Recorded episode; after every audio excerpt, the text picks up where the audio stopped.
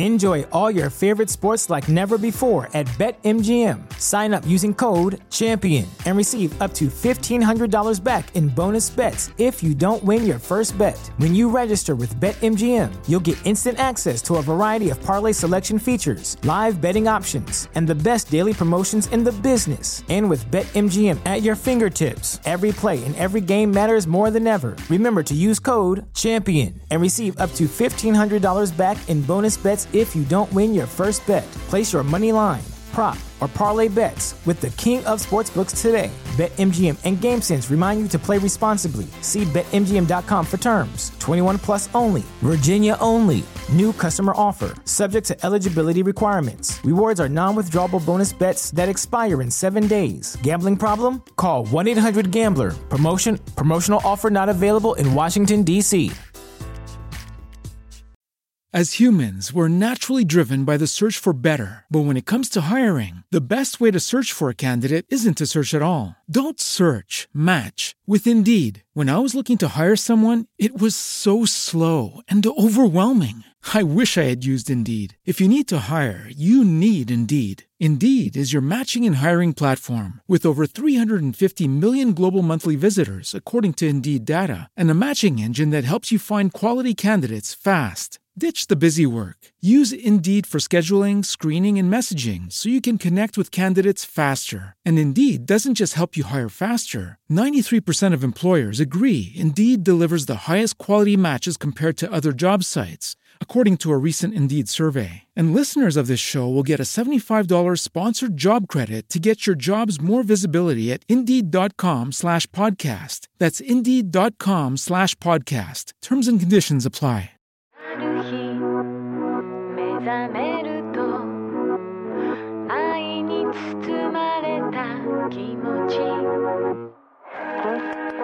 Marco Casolino e Omar Serafini presentano La sindrome di Inomaru, un viaggio semiserio nella realtà quotidiana del sollevante.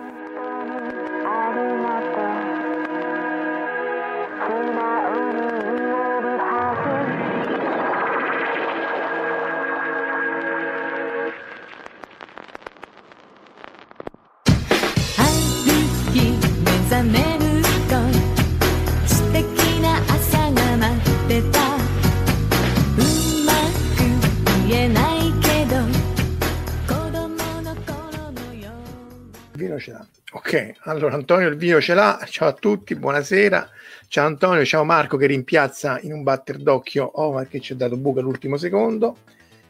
Salutiamo ovviamente gli ospiti che sono anche a casa, Cuni, Verusca, Jack O'Lanter, Vito, ciao Vito, Giugiu Giaro, Alessandro Tiraerde, Enrico Cenni, Enrico De Anna e Marco Tedì l'abbiamo già salutato, che già... Ecco qua, ecco, giusto, diciamo nel fuori onda Antonio, allora, a scuola giapponese ci vuole una dose di vino, io c'ho la limonata, ma insomma ci vuole un po' di vino effettivamente. Quello aiuta, quello aiuta. Da dove cominciamo? Cominciamo dalla causa. Dalla burocrazia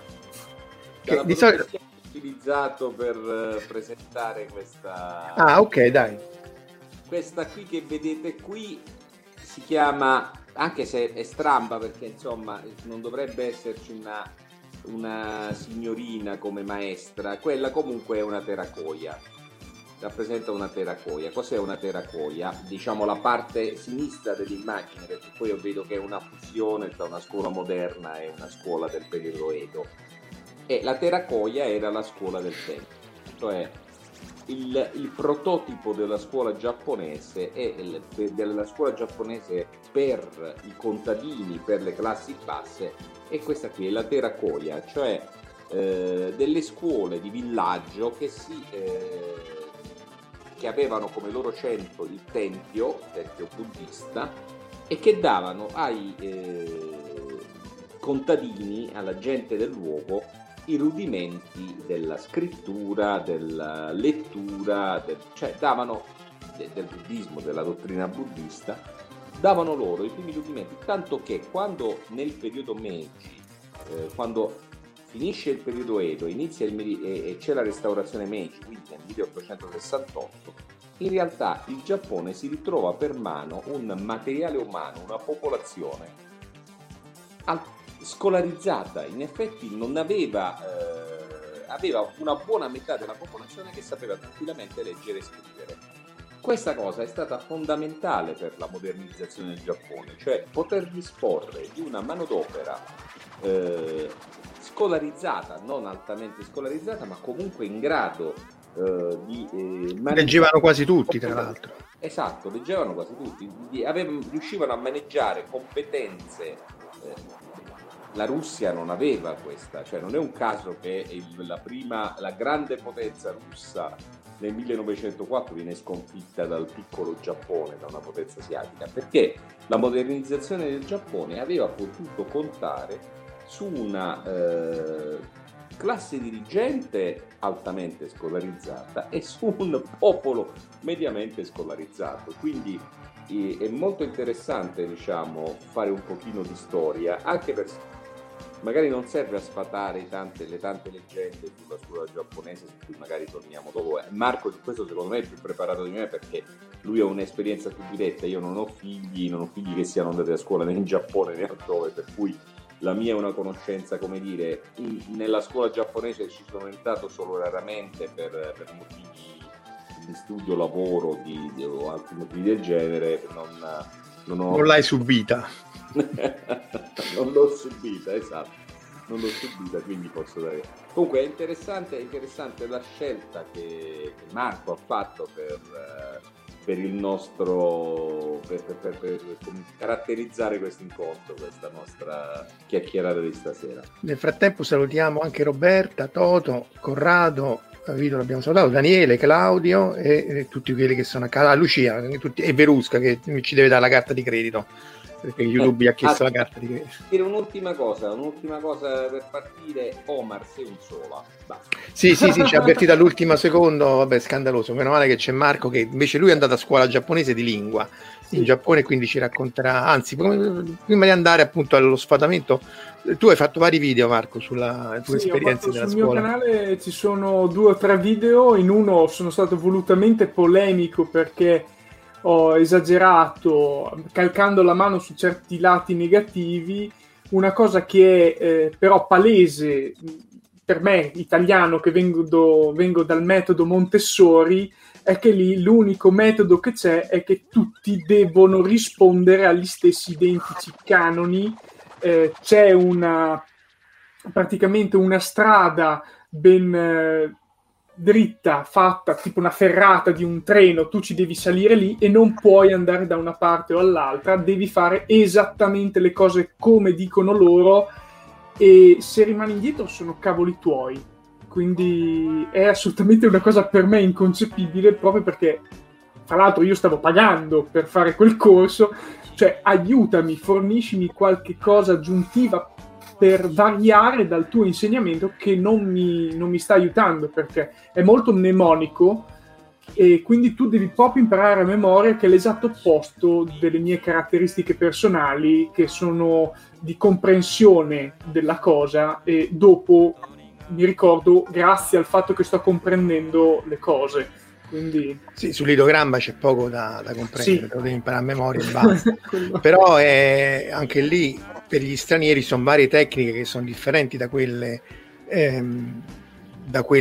con cui insegnano gli idogrammi a scuola in Giappone, che sono appunto di andare a ricercare l'origine dell'etimologia dell'idogramma, la forma, eccetera, fare giochetti e così via. E salutiamo anche Annalisa che si è connessa nel frattempo. Di solito appunto noi non facciamo queste cose di sbufalamento perché anche su Scientificast eccetera, no Antonio, tu che sei giornalista serio, cioè lo sbufalamento è comunque è complicato, perché a parte richiede un sacco di lavoro, ma soprattutto poi richiede nel lettore una serie di passaggi in più, cioè perché tu dici questa cosa qua e io devo capire questa cosa qua, non è vera, devo capire che non è vera, e dici invece è così e devo capire com'è, quindi sono 3 passaggi, quindi in generale anche quando c'è stato l'incidente di Fukushima, quando litigavamo scherzando con Pio De Nile eccetera, insomma lo sbufalamento è sempre complesso da fare perché richiede poi nel lettore. Mi piace intanto che hai usato la parola sbufalamento, che con cui potremmo sostituire l'orrido debunking che fanno, che di cui parlano con questo inglese, diciamo. Sbufalamento è la parola giusta, però lo sbufalamento io lo trovo talvolta un po' pericoloso anche come procedura, perché richiede comunque una presa di posizione, spesso richiede una presa di posizione ideologica, cioè è chiaro, no? Se dicono le scie chimiche eccetera è abbastanza, oppure che il mondo è piatto, non è che ci metti molto, e non ha neanche senso, diciamo, in quel caso sbufalare, perché è talmente una minchiata quello che dicono che basta un pochino di cervello, sì, ci sarà sempre quella minoranza. Però su altri aspetti, su sbufale un pochino più in chiaroscuro, alle volte il lavoro è complicato, è un lavoro, diciamo, le testate più serie hanno proprio dei team di giornalisti che si occupano esclusivamente di quello, e alle volte è anche un lavoro pericoloso, perché rischi di creare la bufala per sbufalare. Sì, cioè tu dai pubblicità al link oppure al concetto, e quindi certo. Gli dai ancora più risalto. Infatti rafforza la bufala, e poi la gente non è detto che sappia qual è la differenza, voglio dire, non... E poi alle volte lo sbufalamento è una presa di posizione ideologica dalla parte del mainstream, però non è detto che il mainstream poi alla fine abbia ragione, cioè teleologicamente poi bisognerebbe andare a vedere cosa succede dopo. Quindi alle volte sì, è un'operazione che nei casi più, diciamo, marchiani non è dolorosa, ecco, per chi la fa. Alle volte invece nei casi un pochino più in chiaroscuro potrebbe essere un atteggiamento pericoloso e persino un pochino, come dire, conservatore, ecco. Purtroppo, ecco, la cosa delle fake news è questo, che è il problema principale, che poi non permette più di dare spazio a una posizione di minoranza pacata che dice: guarda, io non sarei, anche sui vaccini, che ovviamente è chiaro, fare i vaccini non rompete niente, però una posizione a minimo smussata che dice sì, però tanti, pochi, eccetera, aspetta, fatemi capire, adesso non è più neanche possibile perché si è subito lanciato di antivaccinismo. No, l'avete visto con il caso del povero Crisanti, no? Crisanti dice: beh, io il vaccino, gli chiedono, qualcuno gli infila il microfono sotto la bocca e gli chiede: te lo farai il vaccino? E lui ti risponde: ma sai, prima di aver visto i risultati della sperimentazione, io starei attento. E lì è partito uno shitstorming sui vari social, per cui Crisanti di colpo, di punto in bianco, era diventato antivaccinista. Quindi è alle volte è un po' pericoloso, ecco, l'operazione dello sbufalamento. Dopodiché, diciamo, io penso che nel caso, ecco, per tornare al Giappone, nel caso del Giappone, lavorare sui luoghi comuni, cioè cercare un pochino di stanarli, è un'operazione utile, perché su questo paese si è creata, diciamo, una leggenda e anche un pochino di business furbetto, ecco. Sì, diciamo che il business furbetto io lo capisco, perché è anche vero che se io vengo da turista apprezzo la parte kawaii, non è che mi interessa poi sapere se nella scuola c'è bullismo, quanti sono suicidi, perché vengo, come vengo a Roma, non è che mi importa che è piena di immondezza, vengo a vedere il Colosseo e buonanotte. Però appunto certe cose, appunto, perché qui lo sbufalamento di questa era cioè qua è comico, perché innanzitutto non è necessario, no? E poi non ce n'è nulla non c'è una cosa che è giusta, cioè non è... quello che hai postato, cos'è? Quello che hai postato la settimana scorsa. Sì, io sai che io di solito non le faccio queste cose, ma questo è talmente comico che manca un'ucronia, no? Un universo parallelo, non c'è nulla. Dai, sbufaliamolo, no? Sbufaliamolo. Allora, cominciamo con i cittadini del mondo. Un bel pezzo per sbufalare tutta sta roba qua. No, vabbè, è facile, dice tutto il contrario, esattamente il contrario. Ci devi dare le fonti da dove li prendi. Sì, perché tra l'altro poi le altre persone come me hanno rapporti col Giappone, vivono in Giappone, hanno figli a scuola giapponese, hanno provato ad andare su questo sito che io gli censuro apposta, ciao Luigi, ciao Alessio, e ovviamente come tutti i fedeli dice: no, ma tu non sai di che stai parlando, non ci credono. Anche lì avevano provato a esprimere un pagato dissenso a una serie di cose, a parte cambiamento coraggioso, che mi sembra una cosa molto più maoista, oppure no, queste cose a me faceva in mente queste cose di rivoluzione culturale, eccetera. E poi appunto zero indicazioni ministeriali, quella è la prima cosa, cioè il Giappone, però questo non è sbagliato, è tutto, cioè è tutta un'indicazione.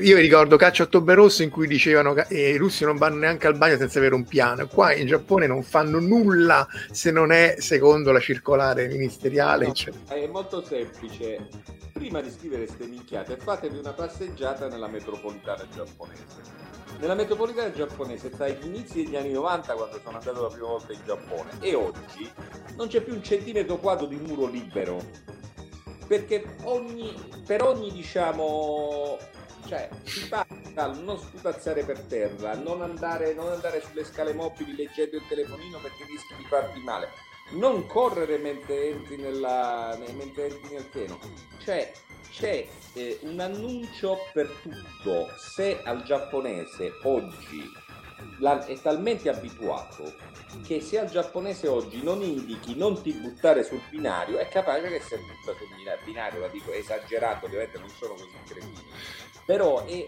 diciamo, si è talmente incistata invece questa cosa, cioè l'indicazione in questo caso ministeriale dei programmi, come dicono loro, non si fa nulla in Giappone senza un'indicazione, figuriamoci se si fanno i programmi scolastici. I programmi scolastici sono indicati dall'A alla Z e si corre per realizzare il programma, e se uno resta indietro è un capo di suoi, cioè è proprio è assolutamente il contrario. Il Giappone è basato sulle indicazioni ministeriali, cioè è una repubblica basata sulle indicazioni ministeriali o meno, poi non è. Ma sì, ma qualunque cosa anche all'interno delle aziende è fatto tutto di indicazioni, cioè sembra un flusso di dati, e tu non fai una cosa se non c'è qualcuno che sopra di te ti dà l'autorizzazione per farla, quindi non... Anche perché c'è da dire che il giapponese tende a seguire l'indicazione, magari farebbe di testa sua ma tende a seguirla. L'italiano vede l'indicazione, almeno io intanto faccio il contrario per principio, poi vediamo di che si sta parlando. Beh, è una storia diversa. Poi il bello di queste bufale è che ci consentono un po'... Scusate, mi sono scordato di abbassare questo telefono, ecco qua. No, dicevo, il bello di queste bufale, perché poi c'è il lato positivo, è che ti consente un pochino anche di collegare le minchiate che leggiamo con la storia reale del paese. Da che ero partito mi sono perso il primo... Beh, no, indicazioni ministeriali, poi 5 materie, vabbè, educazione finanziaria... No, dicevo... È un paese in cui tutto parte in maniera piramidale, no? Tutto va indicato, tutto va precisato. Mi ricordo io la prima volta che sono arrivato in Giappone, nei primi anni 90, sugli Shinkansen. Marco, forse lo ricordo, quando sei arrivato tu in Giappone per la prima volta? La prima volta forse era il 94. E allora l'hai vista sta cosa. Negli Shinkansen c'era il bagno alla giapponese e il bagno all'occidentale, no? Che era bellissimo, perché c'era il bagno all'occidentale, c'era questa tazza argentata con quest'acqua azzurra che scendeva, no? Gli veniva voglia di andare lì soltanto per provare il riscatto e vedere il flusso dell'acqua. Una cosa meravigliosa. Era, e lo trovi ancora secondo me da qualche parte, adesso non ci faccio più neanche caso, c'erano i disegnini per spiegare come fare la pipì lì dentro. Sì, io li ho visti. Come fare la pipì lì dentro. Quindi figuriamoci se non c'è se non ci sono programmi ministeriali indicati dall'alto. Ci sono, è come se ci sono. Si chiama, tutto il sistema scolastico è tutto codificato, precisamente codificato. La parola che si usa è Gatto 6, che non è Gatto 6 di studente, il 6, Gatto è scuola, 6 è sistema, il 6 di sistema. Il sistema scolastico è tutto codificato, d'altronde deriva dal confucianesimo, ha una impronta fortemente confuciana, dirò di più, ha un'impronta confuciana su cui si è innestato un modello nel periodo Meiji prussiano. Quindi immaginatevi, no, un sistema con una scuola basata sul sistema confuciano con un innesto, diciamo, nella forma del sistema prussiano, Prussia, no? Infatti Infatti poi quando gli americani vennero qua nel 45 si resero conto che la formazione era eccezionale, anzi non dico si diede da fare per smantellarla, però dissero vabbè adesso vi ottimizziamo un pochetto, e soprattutto introdussero la cosa che ha fatto forse più danni di Hiroshima e Nagasaki, che è il PTA, Parent Teacher Association, che è un'altra delle cose tipo il Moige, cos'è? No, è l'associazione genitori studenti delle varie scuole, quindi poi sono okay. questi oggetti che diventano senzienti hanno una forma di vita autonoma, per cui tutta una serie di prassi, di consuetudini eccetera folli non si riescono a smettere, perché anche quando c'è la madre che non è la madre che si dedica al PTA perché non c'è niente da fare eccetera, quella dice ma questa cosa qui è un'idiozia, smettiamola, la risposta spesso è ma se smettiamo di fare questa cosa è irrispettoso nei confronti di quelli che l'hanno fatta questa cosa nel passato, e quindi rimane tutto cristallizzato in tutta una serie di attività completamente. Infatti Verusco, il PTA è lo strumento di Satana, su questo diciamo siamo abbastanza. Ma poi scusami, stavo guardando il Moig, sì. No, ma stavo guardando il bufalone, no, che abbiamo a schermo, cioè il cambiamento coraggioso basato sui programmi Erasmus, ma questi non sanno manco cioè non sanno neanche cos'è la realtà in cui vivono. L'Erasmus è un programma europeo, che io sappia una beata mazza con a Soka, non so se la Soka Kano, quella di Guerre Stellari. Soka è un personaggio buddista della ecco, vedi tu che sei più fuori. Credo che sia pure abbastanza incazzoso, non mi sembra un personaggio quello è giusto, deve essere uno che insomma, avendo fatto parte dei PTA si ha adoprato particolarmente, quindi insomma c'è da dire che quello nelle scuole private effettivamente seguono le indicazioni ministeriali, però fanno dei programmi molto più ampi e molto più non vorrei dire seri, ma comunque molto più duri, perché poi ci arriveremo. C'è tutta questa formazione folle retroattiva in cui tu essenzialmente ti giochi la vita quando entri, non quando esci dall'università. L'altra cosa folle appunto sono le lingue, cioè 4-5 alfabeti, vabbè già loro partono con 3 perché hiragana, katakana, kanji ma poi ci mettono che anche adesso i giovani vengono già con i romanzi già lì, perché però fanno fatica, non è così ovvio, perché tutta una serie di distorsioni, il fatto che non conoscano la differenza tra B e V anche io sbaglio una serie di cose senza fine, però poi quando gliene fatta notare non è così ovvio che riescono ad apprezzare queste cose. Scambi culturali. Scusa, no, stavo rileggendo e poi l'avevo dimenticato. L'avevo rimosso. Solo 5 materie, che sono: 1 educazione finanziaria, 2 lettura, 3 educazione civica, 4 perché bisogna che deve stare in l'educazione civica, no? 4 informatica, e poi ci mettono assieme le lingue, 4-5 alfabeti, culture, religioni fra giapponese e latina, non si capisce, cioè sono già più di 5, non sanno neanche contare questi qui. Infatti, cioè, la matematica non la vedo. No, ma non educazione civica, che è Shakai, in realtà tiene dentro anche geografia, tutta una serie di cose, forse anche storia.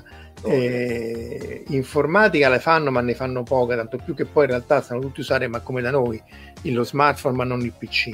E poi appunto il risultato comico è che appunto che conoscono 4 a 18 anni, parlano 4 lingue, conoscono 4 quello proprio ma di che anche fanno fatica a parlare l'inglese e io non so. Sì, perché anche lì il problema è che essendo tutti gli esami standardizzati, nazionalizzati, strutturati, non ci sono esami orali, sono tutti esami scritti, quindi poi magari lo parlano anche bene, no, ma comunque quelli che lo parlano bene magari sono anche timidi e quindi poi non si azzardano,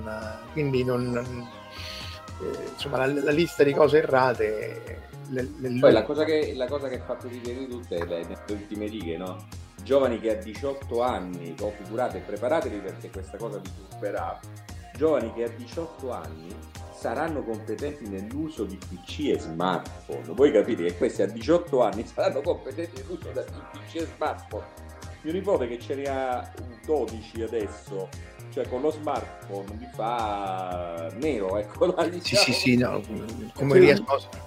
Io scrivevo programmi sui computer a 11 anni, quindi non lo so, forse ero malato io all'epoca. No, ma anche qui ci sono... Allora, parliamo prima di qualche aspetto positivo. Alcuni sono appunto che hanno dei laboratori strutturati benissimo. Da qualche parte dovrei avere, vediamo un po' se riesco a trovare, una mappa standard. Eccola qua. Questa è una scuola, ma sono tutte così giapponesi. Cioè l'infrastruttura è impeccabile, anche le scuole più scarcinate... queste sono scuole pubbliche e appunto c'hanno tutto, il campo esterno, la palestra interna, la piscina, come la scuola di Lamu che citava prima, mi pare Vito, e poi ci arriveremo a Lamu. Come infrastrutture sono assolutamente impeccabili, sono state anche tutte ristrutturate per essere antisismiche, quindi le scuole più antiche hanno tutta una serie di rinforzi appunto per auspicabilmente resistere al terremoto e così via. Quindi laboratorio, ecco, quello che fanno cucina, quindi da quel punto di vista fanno tutta una serie di attività che non da noi non si fanno. Musica da noi si fa, ma insomma non cose scritte tanto in effetti. No, allora facciamo una cosa, usciamo dallo sbufalamento, entriamo un pochino nello spiegare un attimo, perché non so se tutti quelli che ci stanno seguendo hanno esperienza diretta della scuola giapponese. Allora, la scuola giapponese è basata su 3 ordini, 3 gradi come la nostra. C'è una scuola primaria di 6 anni, una scuola media, chiamiamola scuola media, ecco, una scuola secondaria junior inferiore di 3 anni, e qui finisce la scuola dell'obbligo. Poi c'è la scuola alla Kotogakko, la scuola superiore, che sono altri 5 anni. No, superiore sono 3. No, non erano 4, scusa. 6-3-3, tesori, ma bene. Ah, sì, 6-3-3, sì. Scusami, sì, è vero. Fanno un anno in meno, di noi. Hai ragione, 633, esatto, 633. E la scuola superiore diciamo che sono 3 anni.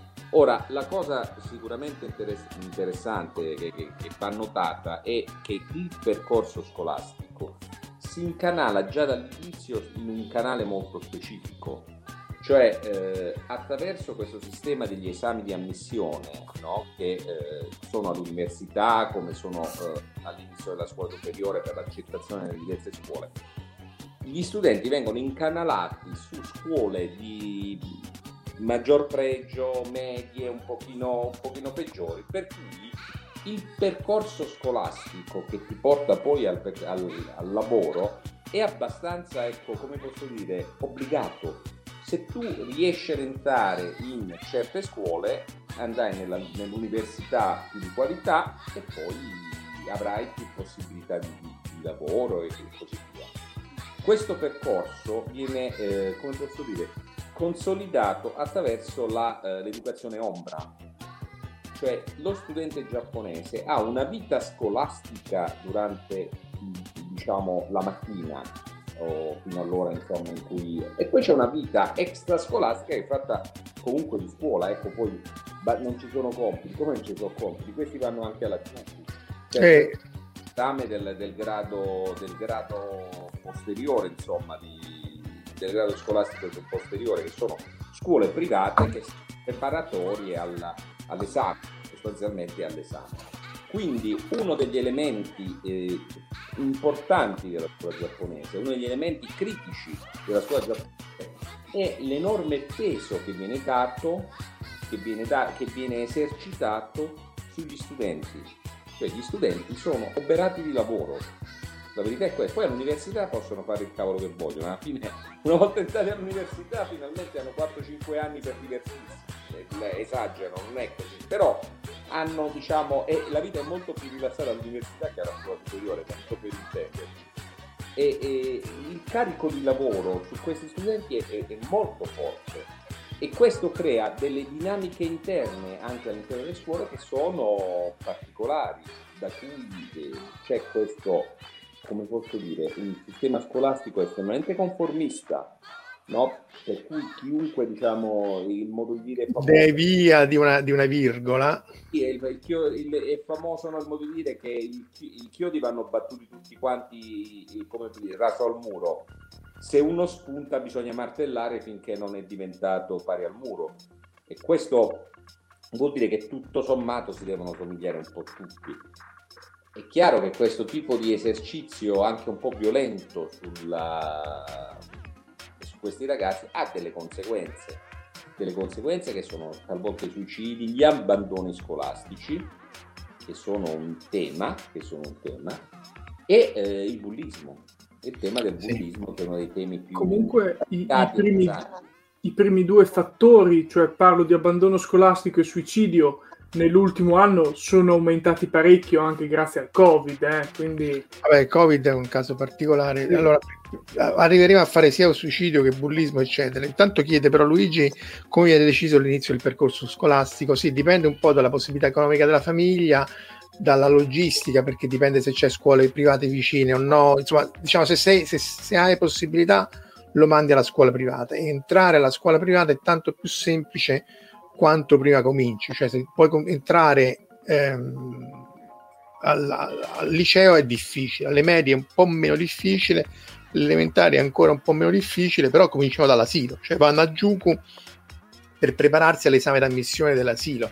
Io vi cito questo film che #Arusa, che è poco noto, è divertentissimo perché essenzialmente è la storia di questa compagnia che crea il primo razzo a bordo una persona, anzi non la compagnia, questo salaryman che diventa il primo giapponese a andare nello spazio sul razzo giapponese, e però c'è la sottotrama della sua famiglia che praticamente la figlia piccola deve fare l'esame d'ammissione per l'asilo. Cioè questi per la prepara, ma è così, cioè non è che non deve fare l'esame d'ammissione per l'asilo, perché così se vai in un buon asilo poi la formano bene per andare a una buona scuola elementare e lì tutto su fino all'università, perché appunto come diceva Antonio ti giochi tutto sull'esame di ammissione all'università. Se entra la Todai, le sette sorelle, no? Le Todai, le università imperiali, che sono le università che nel sistema Meiji divennero quelle privilegiate, le Teikokudaigaki, no? le Todai, Hokudai nell'Hokkaido, Lutato Hokudai, Kyodai, sono queste università di prestigio che in realtà più che altro formano i quadri della burocrazia e della politica, no? Tendenzialmente i politici vengono dalla Todai, quelli di alta fascia.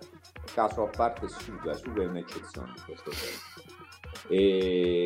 Vengono da lì perché quelli sono la mafia, cioè il punto è che la scuola, la Todai e così via sono l'analogo della Grande Collo, della Bocconi, ma moltiplicato per 100, e c'è proprio un percorso parallelo, cioè non è che ci sono università private importantissime, la Waseda, no? per dirne una, che anche loro offrono grandissimi sbocchi, importantissimi sbocchi lavorativi, però non come... non nell'amministrazione pubblica, nell'impresa però sì.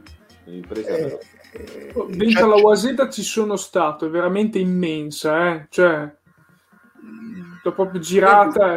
Taddia Kun, perché tu sei più giovane, quindi ti chiamo Taddia Kun. A proposito di consigli cinematografici o altro, sì, perché sono esperto di serie e io non mi ricordo il titolo, però c'era una serie su Prime che forse c'è ancora in catalogo, che raccontava l'assassinio, diciamo, una scolaresca di scuola credo media giapponese, un drama. Assassination Classroom, no? E trovano il loro insegnante, il loro professore con un coltello dietro la schiena. Ah, no, allora... è Battle Royale, non sì, è Battle Royale? Sì. No, sono studentesse, tutte sono studentesse, ragazzine... e trovano il loro professore accoltellato e nascondono il cadavere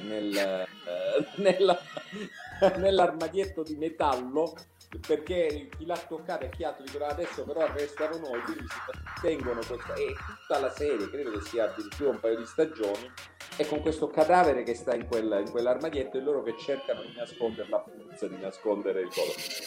Questa... sto cercando di guardare, ma è un dramma, quindi è molto carino, però racconta le dinamiche interne in una scuola superiore, in una scuola, io non mi ricordo se è una scuola media all'ultimo grado, una scuola superiore al primo, racconta, diciamo, queste dinamiche interne all'interno di una classe in maniera molto, e con il professore, anche il mio amico il professore, in maniera molto molto efficace. Stava su Amazon Prime, era un dramma ma divertentissimo, io l'ho bevuto tutto in un attimo perché era veramente, veramente molto divertente. Chiede Verusca se le scuole private non sono come da noi corsie preferenziali per i ciucci ricchi. No, ricchi forse sì, perché non costano poco, ma ciucci no, perché magari lo sono, però poi alla fine se poi segui questo percorso parallelo d'elite ti ritrovi appunto a essere magari un ciuccio, però a fare il politico. Certo, oppure... ma è pieno, certamente. Allora, certamente se sei dell'elite, il canale per arrivare nell'università di alto livello lo trovi, o comunque a un certo punto ti mandano a studiare all'estero, te ne vai in America e poi torni come quello là, il tecnico. Diciamo le elite globali ormai sono ovunque simili tutto sommato, però tendenzialmente allora, bisogna pensare alla struttura della società giapponese come avente come vero baricentro la burocrazia, l'alta burocrazia in particolare. Quello è il vero nucleo del potere giapponese, in fondo i politici contano relativamente, e la stessa industria e l'industria, i grandi keiretsu, sono in rapporto, come posso dire, strettissimo con l'alta burocrazia, no? C'è il tema della Macudari, che è un tema molto... Fukushima, quella l'hanno fatto loro, cioè i danni hanno fatti loro, non è che... In Occidente chiamiamo le porte girevoli, no? Di carriera, l'alto funzionario che poi dalla soglia della pensione se ne va in una azienda importante che intanto ha favorito durante la sua... Però traduci Amakudari perché è bellissima come cosa. Amakudari vuol dire l'arrivo dal cielo, no? La calata dal cielo, ecco, la calata dal cielo. Immaginate che dal cielo, dall'Empilio, cala questo altissimo funzionario potentissimo che va a svernare, non so, in un'impresa, bravo esatto, chi è ucciso dai Gorto Fukuyama, che è del professore, è questa la serie. Taddia, qua urge una recensione. Sto andando a guardare perché non adesso stavo cercando su qua. È preso dalla ecco, del 2016. Ok. Ed è veramente una serie deliziosa perché racconta tutte le cose. Pensa che l'avevo scartata, l'avevo vista e l'avevo scartata. Pensa a te.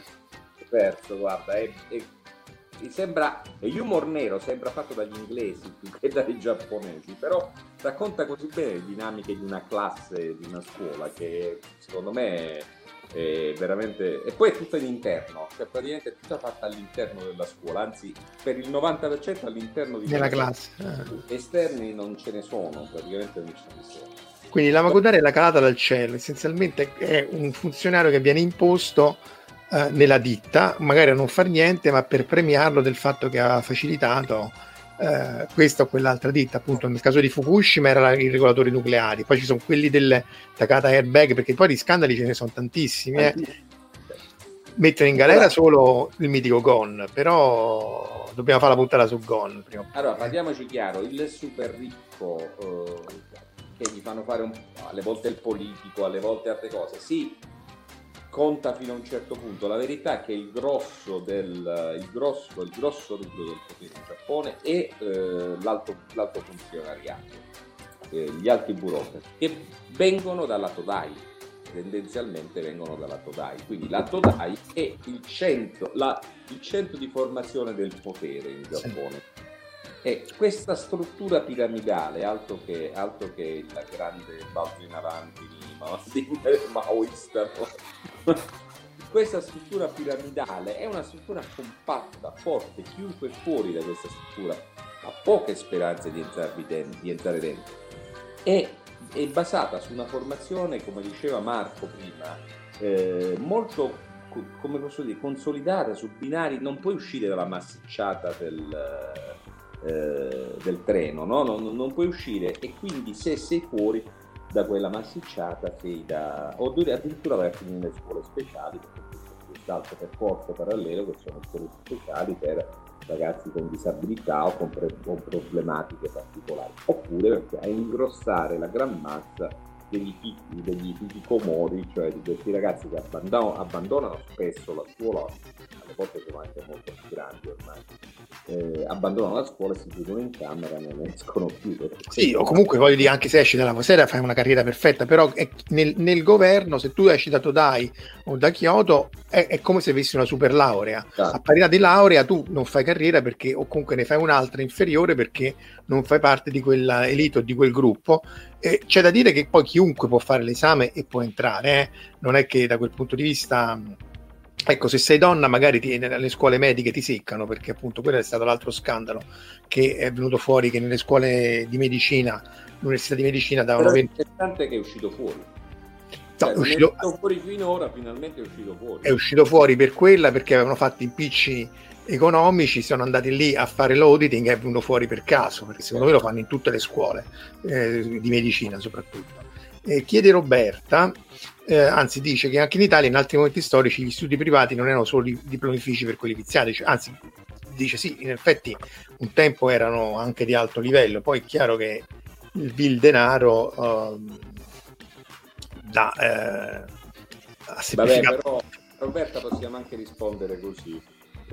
Stasera parliamo del Giappone, perché se poi facciamo i confronti ne usciamo umiliati. Ah sì, no, ecco. Lascerei perdere in questo caso il confronto, perché oggettivamente in tutte le classifiche che in qualche modo cercano di misurare le competenze degli studenti ci fanno neri i giapponesi, questo non c'è. Sì, però a livello poi universitario io vedo che sono pari a noi, almeno in fisica, che è l'unico campo che conta, il resto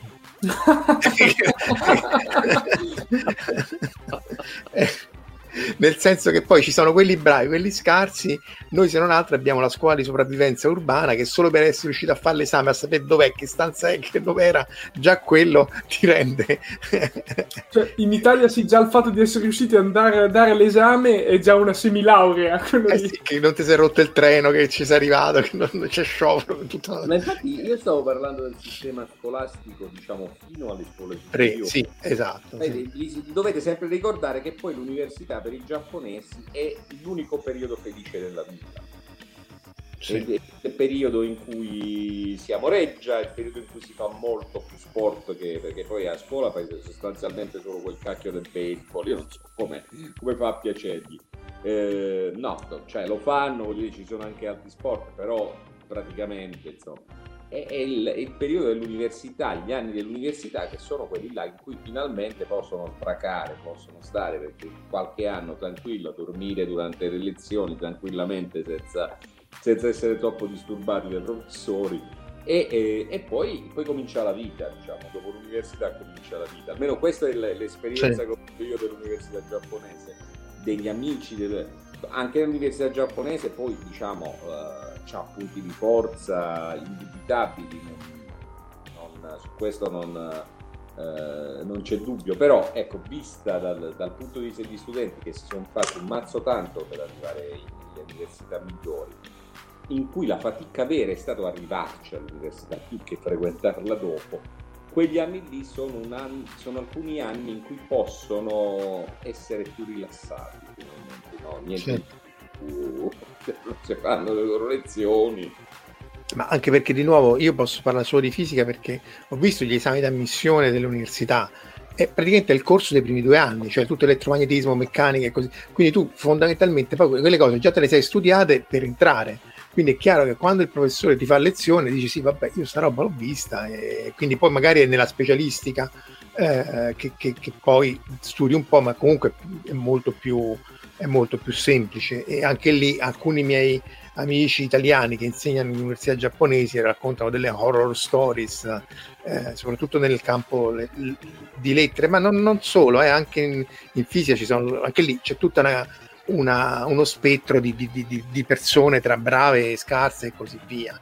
Ecco, magari il trucco per bypassare un po' questa barriera iniziale e magari entrare nella triennale, cioè alcuni, anche credo anche Kajita, che vinse il Nobel per la fisica per i neutrini, lui a Todai ci è arrivato come master student, cioè quella che è la nostra specialistica, e lì in qualche maniera si riesce a bypassare, però viene comunque percepito come, vabbè, oramai ha vinto il Nobel, come una persona esterna, e tra l'altro forse per quello, non so se no, è una persona squisita, perché poi ecco lì l'altra cosa è che poi questa cricca di potere, questa elite, chiamatela come pare, è molto chiusa, e poi il contesto giapponese gli permette poi di non dare giustificazione, cioè se tu chiedi fonti, cose eccetera, fanno assolutamente quello che cavolo gli pare. Da noi fanno gli impicci, però almeno ti dicono guarda, tu hai preso sti punti qua e poi hai perso, perché magari però almeno ti rispondono.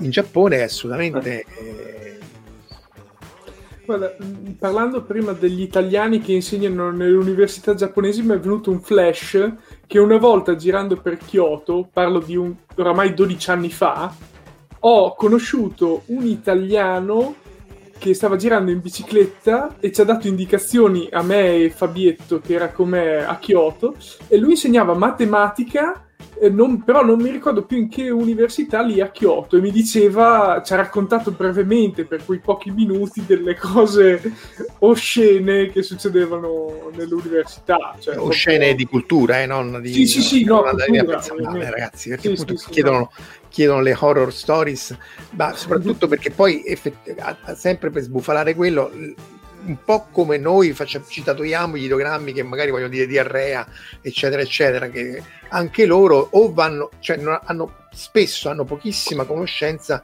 del mondo fuori del Giappone, e quindi confondono, non solo loro, anche negli Stati Uniti confondono Parigi con l'Italia, confondono tutto un po' di cose. Sono stati casi di gente che andava in televisione con le svastiche, con le uniformi dell'SS perché erano kawaii, e non aveva la più pallida idea che, insomma, è vero che la svastica da loro c'è un'altra significato, ma insomma come dire le basi del mestiere, per citare Mario Brega. Credo che un paio d'anni fa andasse proprio di moda, perché è uscito proprio l'emoji della svastica, ed c'era stato un boom della svastica, non sapevano assolutamente cosa volesse dire, non ne avevano la benché minima idea, o comunque la rilettura non proprio pacifista che è stata data in Europa, perché in realtà la svastica risale, ma lo sai meglio di me, alla parte antecedente, sì. Vabbè, infatti Samsara, no? È la ruota delle reincarnazioni. Allora, invece una storia d'orrore ve la racconto io, però è un po' datata, quando nel 93 stavo all'università dell'Hokkaido, studente straniero, no? Dovevo pagare 100, quant'era? Non mi ricordo, insomma, un affitto abbastanza caro per stare all'esterno del campus, perché gli studenti del campus non volevano gli stranieri dentro i dormitori. Era un'università abbastanza conservativa da questo punto di vista. Sapporo, come sapete, è un posto dove fa un freddo della maiella, insomma, fa veramente molto freddo. Leggermente. Il rito di iniziazione del dormitorio degli studenti, dell'associazione di studenti della Hokudai, che spesso era un periodo in cui andavano di moda gli Ainu, quindi tendevano a farsi i capelli lunghi, la barba lunga, come se fossero degli Ainu. Il rito di iniziazione era il lancio dal secondo piano del dormitorio nel cupolone di neve che veniva creato sotto, completamente inutile, perché ci sono queste dinamiche, capito, il rito di iniziazione, queste dinamiche di gruppo in cui devi, un pochino prese anche dagli Stati Uniti, in America anche ci sono queste come si chiamano, le confraternite eccetera, che hanno questo tipo di rituali. Loro avevano questo rito, quindi noi andammo a vederlo, diciamo, non ce lo diamo di noi. Non te l'hanno fatto fare? Va bene. Alla fine abbiamo preferito pagare l'affitto, perché poi, diciamo, il braccio di ferro si poteva anche creare, perché effettivamente noi avevamo un'erba, diciamo, di questi appartamentini che dovevano andare a noi studenti di scambio. Alla fine, diciamo, preferimmo anche noi per buona pace pagarci il nostro appartamento fuori, pagare un fila di Dio e non andare con sti matti che si buttavano nudi nella neve. Sì, perché appunto poi questo si riallaccia al discorso del bullismo. Magari questo era più goliardico e a livello universitario già c'è meno, però uno dei problemi che tu citavi prima è appunto è il problema del bullismo, che poi sto cercando le slide, si traduce e anche qualche uccisione. No, il numero di morti, allora il numero di cominciamo da un bullismo, qui citano 500.000 di casi, però anche qui è impossibile fare un paragone con l'Italia perché dipende come li conti, quanto li conti, poi c'è un incremento, ma i giapponesi devono dare un numero a tutto. Sì, quindi però appunto ci sono parecchie horror stories di insegnanti che bullizzano e quindi poi lo studente si suicida o non fanno niente per evitare il bullismo perché fa parte un po', non vogliono affrontare il problema, fanno finta di niente, eccetera. Ci sono parecchie horror stories. Un mio collega, le cui figlie, lui è sposato con una tedesca, quindi entrambi non giapponesi, le figlie però cresciute, nate, eccetera, gli ha dovuto cambiare scuola alle elementari perché con tutto che erano tra virgolette ariane, quindi bionde, quindi magari anche il prototipo del cartone animato, erano bullizzate continuamente perché non rispondevano ai canoni, pur parlando il giapponese perfettamente, eccetera. Antonio Nengil Gil dice che lui si sarebbe tuffato, lui o lei, non so se lui o lei, ma comunque si sarebbe tuffato. Tuffato in lui. Li dovevi vedere prima. Spogliato e tuffato. Per cui poi le storie sono tantissime e si traduce, vediamo da dove stanno i suicidi qua, eccoli qua, non si vede niente. Però questa colonna qui sono i suicidi di gente fino a 19 anni. Esatto. E sono 600 fondamentalmente. Sono peraltro il dato di crescita, perché poi in realtà adesso togliamo l'anno Covid, perché l'anno Covid è un anno particolare. Tra l'altro sono aumentate le suicide donne, che in genere sono una minoranza all'interno in genere si suicida il maschio, cinquantenne che perde il lavoro, insomma. In questo caso il dato dei suicidi fino ai 19 anni, fino al 2019, quando tutti gli altri erano in calo secco, quello era l'unico che era in crescita. Eccolo qua. Era l'unico in crescita. 599. Ora il fatto che tu c'hai due persone sotto i 20 anni che si ammazzano al giorno, questo è il 2018, insomma. Guarda, il 2019 è lì, del 2018, però insomma è significativo lo stesso. Se voi guardate quando era l'anno in cui raggiunsero i 30.000 suicidi. Sì, aspetta, eccola qua. Allora, questi sono tutti i suicidi in funzione del tempo e il Giappone è rosso, eccolo qua. Questo è stato esatto, quindi 97-98, dopo la bolla degli anni 90, la crisi, anzi direi dopo la crisi, diciamo, questa era la bolla e quindi sono tutti felici, esatto, e poi con la bolla c'è stata, esatto, dopodiché diciamo, se togliamo questo 2003-2004 se non ricordo, c'è stato un periodo in cui è stato stagnante attorno ai 25.000, eccoli qua. E poi ha cominciato a scendere di nuovo questo dato. Poi, però scendevano tutte le fasce d'età, almeno una, i ragazzini. I bambini e i ragazzi ce l'ho. Perché comunque i ragazzi, come dicevamo prima, sono sempre sottoposti a uno stress che è uguale per tutte le età. Cioè, nel senso, anche se passa il tempo, tu la scuola ce l'hai da fare ed è organizzata sempre allo stesso modo, quindi è normale che se tu non fai nulla per migliorare le condizioni della scuola continuino a suicidarsi. Purtroppo. Questi sono gli studenti, quindi metà di quel numero, sempre vuoto per pieno, e appunto è 300 studenti, quindi uno al giorno essenzialmente. E questa, come dicevate voi, è un aumento sia nelle scuole medie che nelle high school. Sempre Nigel Gil ci dice che c'ha un recupero degli adolescenti in suicidio in Svizzera e che il fenomeno più marcato è in Giappone perché la causa principale è l'assassino e poi non... No. Però appunto i casi di bullismo ce ne sono tanti. La forte rigidità richiesta dalla società, una tensione continua a cui non tutti reggono.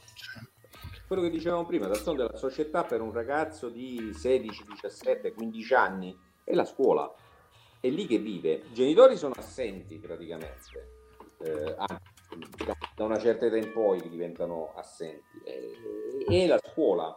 La scuola che ti incanala. Ora dobbiamo pensare che come i nostri ragazzi cambiano, sono cambiati rispetto agli anni 80 anche i ragazzi giapponesi, cioè la finestra sul mondo che ha dato il web, che è una finestra a cui si affacciano anche loro, e affacciandosi e vedendo una realtà molto diversa rispetto a quella lì francamente provinciale che si vive in Giappone, perché è così, oggettivamente così, sarà per la lingua, sa.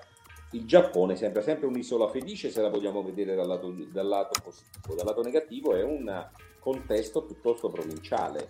Ecco, avendo questa finestra qui a affacciarsi e vedendo il mondo, questa cosa crea una tensione, crea delle aspettative che però nella realtà quotidiana queste aspettative sono vanificate da un sistema che è tetragono ogni cambiamento. Il sistema scolastico giapponese è un muro di gomma, altro che diceva, è un muro di gomma, quindi è difficilissimo dal loro punto di vista. Certo, ovviamente stiamo massificando tutto il fenomeno, è chiaro che poi ci sono delle differenze, scuole diverse. No, poi spesso ci sono proprio i compagni o le compagne che ti bullizzano, poi lo smartphone ha dato tutta un'altra dimensione al bullismo, sia in Europa. Alessandro chiedeva le ragioni per il suicidio, eccole qua, fondamentalmente non si sa, perché in realtà poi come tutte le tabelle a non è 200 casi su 300 e quindi poi essenzialmente non si sa. Di questi poi, questi sono appunto se viene sgridato o non riesce appunto a passare gli esami, litighi con gli amici o bullying e così via, però essenzialmente... Perché non si sa? Non si sa per un motivo molto semplice, che la maggior parte di questi non scrive un messaggio da Dio. Ma tu dici come si suicidano? Di solito si buttano. L'ho risposto io prima, sotto il treno di solito. O sotto il treno si buttano. No, si buttano per lo più, dai. Sì. Qui vi racconto due piccoli aneddoti, ve li dico proprio così al volo. Il primo aneddoto riguarda Sapporo. Io rimasi colpissimo dal fatto che a Sapporo, nella metropolitana di Sapporo, nei primi anni 90, non so se ci siano ancora perché non ci vado da molti anni, c'erano dei grossi specchi diciamo all'ingresso della stazione dove arriva il treno, intendo dire, no? Dove l'hanno rifatta tutta però, Sì? Sì, vabbè, sì, l'hanno rifatta. Ci sono stato nel 2019, sì. Sì, ci sono degli specchi. Ci sono gli specchi proprio nel punto in cui il treno arriva più veloce. Allora, io mi vedevo questi specchi, dicevo, ma perché proprio qui? Cioè, metteteli vicino all'entrata, che uno se deve specchiare. Quando chiesi, ma perché li hanno messi proprio qui? Mi spiegarono, no, guarda, quelli servono per i suicidi, perché l'idea è, qualche psicologo aveva spiegato a questi qui della società della metropolitana di Sapporo, che se uno, prima di buttarsi di sotto, guarda se stesso allo specchio, cioè ha una percezione della sua individualità, del suo corpo, è più difficile che poi si butta sotto il treno. Quindi questi avevano messo gli specchi. La soluzione non era stata andare a analizzare il fenomeno sociale, ma mettere gli specchi. Vabbè, se quello che dicono i psicologi è sempre discutibile, però se effettivamente ne salvi uno, già si sono ripagati.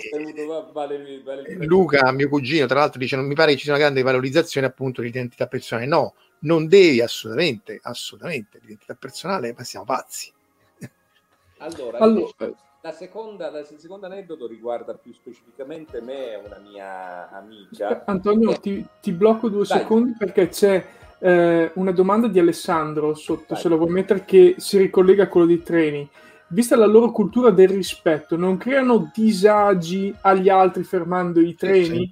Ma lo fanno apposta. Mandano il conto a casa dei familiari, infatti, per la ripulitura, almeno questa era una cosa... Funziona così anche in Italia, comunque, diciamolo. Perché... non la sapevo. Cioè ti mandano il conto anche in Italia se ti butti sotto il treno? Sì. Questa veramente non la sapevo. Quello del conto è agghiacciante, è una follia, però è anche vero che uno a voler cercare il silver lining, la cosa positiva è che così magari tu in qualche maniera tendi a disincentivare il suicidio sotto al treno, perché ora non so se sia quello il motivo, però effettivamente... Beh sì, diciamo che lo usano come disincentivo. Anche da noi ovviamente devono accertare che ti sei suicidato apposta, quindi tutto quanto, però dovrebbero arrivarti dei pagamenti perché è interruzione di pubblico servizio qua in Italia. Sì, ma una cosa è che mi suicido io, una cosa è che... arriva la morte, diciamo. E la seconda cosa è che nei primi anni 90 io e una mia amica scovammo questo meraviglioso libro che era Jisatsu Manuaru, il manuale del suicida, il manuale del perfetto suicida. Aveva una copertina carina, no? Molto, molto kawaii, quindi io lo comprai questo libro pensando che fosse una cosa satirica, una cosa divertente. Lo aprii e in effetti era la guida Michelin del perfetto suicida, cioè c'erano gli indirizzi dove andarsi a buttare, i farmaci da assumere per suicidarsi, i posti perfetti dove buttarsi sotto al treno, ma con gli indirizzi e con le valutazioni. Cioè, al posto, non so, dei cappelli da cuoco ci stavano i teschietti, 5 teschietti e i vari parametri, no? Perché ne so, difficoltà nel morire, estetica, c'era anche il criterio estetico che avevano le sue importanze, con tutte le valutazioni. Quindi io e questa mia amica gli dicevamo, ma sai che c'è? Ma questa cosa la traduciamo perché è buffa, è particolare, perché non proviamo a proporla a una cattrice? Ovviamente era un proposito completamente sballato, anche perché c'era un problema legale più grosso come una casa, era praticamente una istigazione al suicidio, la Strip Advisor, genio Alessandro, esatto, la Strip Advisor. Però dice giustamente Cristina, forse sì, siamo un po' troppo focalizzati. Allora diciamo un'altra delle grandi però sulla standardizzazione c'è quest'altro esempio classico che si fa sempre, che appunto se tu hai i capelli di non colore nero, cioè nelle scuole non ci si può tingere i capelli, e questo è discutibile, ma forse sì, però se hai i capelli o perché sei half o perché naturalmente c'hai i capelli, il DNA non te li fa di colore nero, è successo più volte, raramente ma è successo, che ti costringono a tingere i capelli, perché non possono essere naturalmente. Quindi la regola per cui tu non ti puoi tingere i capelli fa sì che tu ti debba tingere i capelli per conformarti. Ovviamente questi sono eccessi, è successo a Osaka e anche altre, eccolo qua.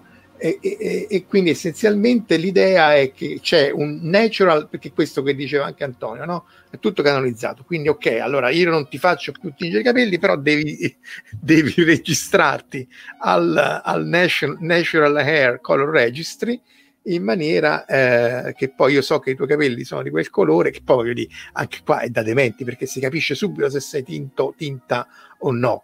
Però pensa solo a me se mi presentavo a scuola da giovane, cioè cosa mi dicevi che ero biondo, così, cioè no vabbè, no, ma dovevo tingere, cioè non so, io posso capire che tu e Furiò, che come dire, Furiò è uno fuori standard, ecco, un teppista, no, quasi teppista, ecco, sì.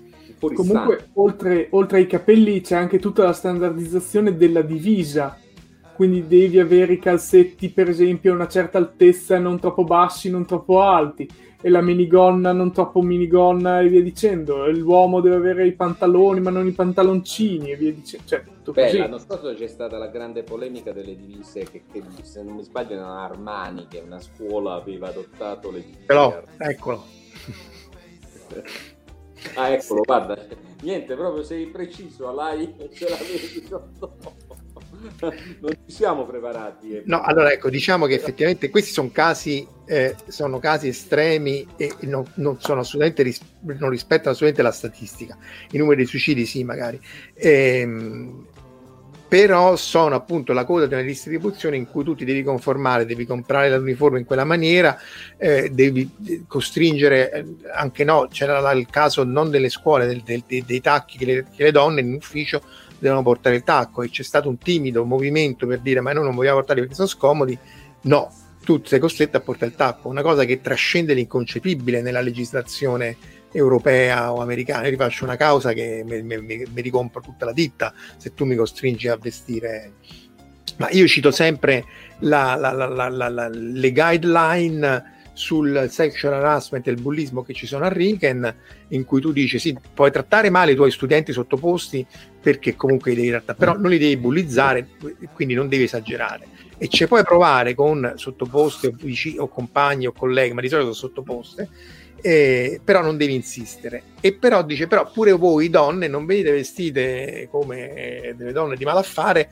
non con la gonna corta e non parlate con voce studente, cioè questo sta scritto nel pamphlet delle guideline del Riken, cioè cose che da noi fanno accapponare la pelle. No, ma ti ammazzano proprio, non ritrovano il cadavere, ti mettono però ti apre una parentesi, no? Adesso è bizzarro, sono cose bizzarre, però questo non ha impedito in altri anni, in altri decenni, che all'interno delle università giapponesi, delle scuole superiori giapponesi anche, creassero movimenti studenteschi. Cioè, noi adesso stiamo parlando di questi fenomeni, ecco, come diceva prima Marco, estremi, del lato negativo, del lato bizzarro e così via, però attenzione, comunque il sistema scolastico giapponese è una cosa articolata, ha una sua storia, è una sua storia in cui c'è stato posto anche per la ribellione, per gli studenti che occupavano, cioè per tutto quello che è successo anche da noi, quindi stiamo parlando comunque di un corpo umano, di un corpo sociale molto ampio, molto articolato, con una sua storia, con una sua vita e con una sua profonda dignità, poi con aspetti e difetti. D'altronde, ripeto, se poi facciamo il confronto con noi ne usciamo con le ossa rotte, quindi per buona pace di tutte, di tutti. No, l'infrastruttura è impeccabile. Già il fatto che non ti devi portare la carta igienica da casa mi sembra un risultato notevole, cioè da quel punto di vista non c'è proprio discussione. La scuola più scalcinata in Giappone, eccetera eccetera, appunto ha tutta queste. È inconcepibile che tu abbia una scuola senza la piscina, la palestra, il campo esterno, che il laboratorio di fisica e chimica, il laboratorio di video e così via. Quindi da quel punto di vista non. Poi il paragone è sempre complicato farlo, perché appunto dovresti avere delle statistiche fatte in maniera molto solida, perché anche lì non è mai ovvio.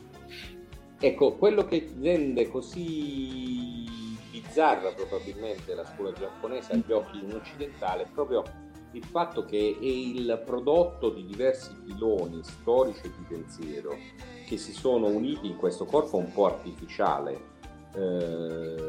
Come dicevo, la formazione, l'educazione per i giapponesi è confuciana, storicamente è così, dal VI secolo in poi è sempre stata così, con questa eccezione delle Terakoya buddiste nei villaggi, però l'elite si è sempre formata in scuole confuciane o con, diciamo, come si dice, educatori confuciani. Quando nel 1868 c'è la restaurazione di Meiji, nel 1872 viene fatta la riforma scolastica, il Gatto 6 di cui parlavo prima, Dan, in parte riprendendo il pensiero di personaggi importanti come Fukuzawa Yukichi.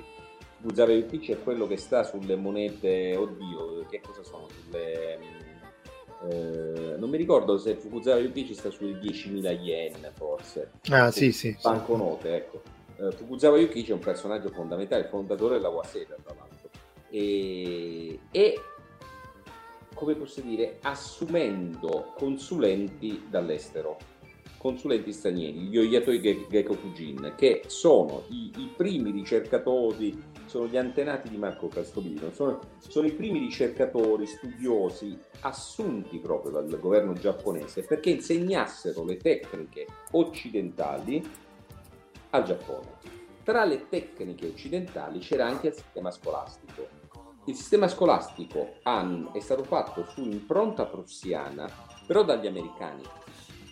Griffiths, William Elliot Griffiths è stato il supervisore, quello che un pochino ha creato, e i curricula per esempio per le donne li ha di fatto creati la sorella di Griffiths, che è stata chiamata poi dal fratello. Quindi abbiamo un incipit occidentale su un corpo confuciano in salsa giapponese. Quindi un sistema molto ibrido che lo rende in un certo senso bizzarro, però allo stesso tempo anche molto efficace per tanti aspetti, cioè rispetto allo sviluppo del Giappone, e il Giappone è stato il primo paese dell'Asia ad avere una modernizzazione a 100 all'ora, è stato velocissimo a modernizzarsi, e negli anni 80 il Giappone stava per diventare una potenza mondiale dal punto di vista economico. Quindi il sistema educativo, il sistema scolastico, sotto molti punti di vista ha funzionato. Dopodiché, rispetto alla complessità del presente, la complessità di oggi probabilmente presenta tutte le ferite. Perché questi ragazzi, e il fenomeno appunto della dispersione, gli hikikomori, segnala questa problematica, cioè oggi i ragazzi giapponesi non sono i ragazzi giapponesi degli anni 80, è un'altra generazione, una generazione che ha bisogno di qualcosa probabilmente di diverso, di più moderno e così via. Questo è un tema che non mi sembra che la classe dirigente giapponese stia affrontando o sappia affrontare, probabilmente per una problematica culturale che c'ha dentro, insomma.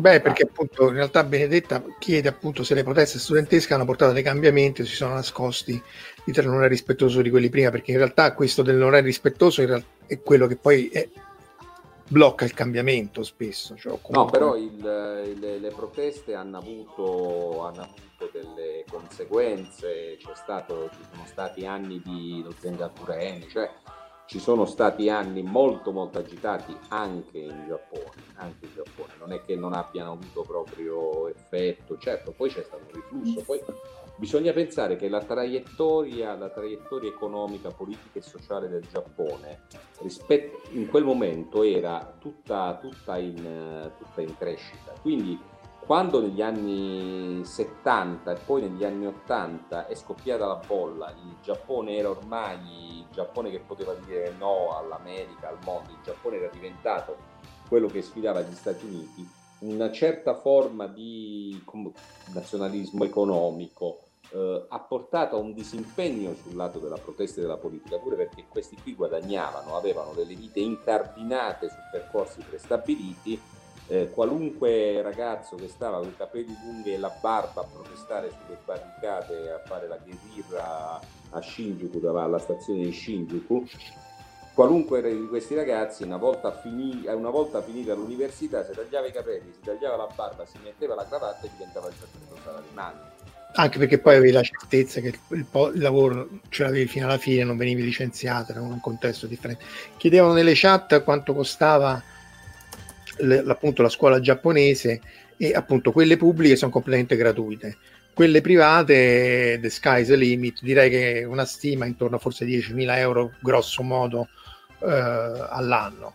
Dal punto di vista, ripeto, appunto l'infrastruttura della scuola ti dà tutto, c'hai anche gli hobby o i club part time, appunto tu citavi quelli di sport, ma c'è quello dei robot, l'arte, c'è di tutto. Da quel punto di vista tu vivi a scuola, vai a scuola anche, ecco perché tra l'altro il dettaglio trascurabile che forse è noto a molti gli ascoltatori è che c'hai a malapena 5 settimane di vacanze l'estate e a malapena 2 a Natale e a malapena 1 quando finisce l'anno accademico e scolastico, che è tra marzo e aprile. Cioè, fanno 70 giorni di scuola in più rispetto agli americani, è come se studiassero 2 mesi in più all'anno rispetto agli americani. È una mesata buona rispetto a noi, se non mi sbaglio, perché noi dovrebbe essere 200 giorni, poi non è mai 200 giorni, però il periodo, parlo della scuola superiore e credo anche adesso dovrei chiedere alla mia compagna che fa la maestra, quindi lo sa meglio di me, dovrebbe essere 200 giorni di base. E loro, se non mi sbaglio, ne fanno 230, 220, adesso non ricordo. Sì, e poi vanno a scuola anche quegli altri giorni perché magari hanno attività musicali o attività extracurricolari, e quindi poi in realtà... L'extracurricolare poi ha una importanza quasi pari alla parte curriculare. Quindi... Perché fa parte della socializzazione dello studente, del far parte del gruppo, eccetera, eccetera. Tutte cose che a noi italiani, almeno a me italiano, a borro, sono un po'... perché tu vieni dalla città, io venendo per esempio da un piccolo paese, per me l'associazione, la socializzazione era un fatto scontato, ovvio, eravamo solite quattro facce, ci vedevamo praticamente dentro, fuori la scuola. Ah certo, perché comunque non scappi dal contesto, ecco. Vabbè, diciamo che abbiamo passato l'ora, magari Marco citiamo qualche... infatti volevo appunto citare alcune cose che ho alle mie spalle, se le vedete.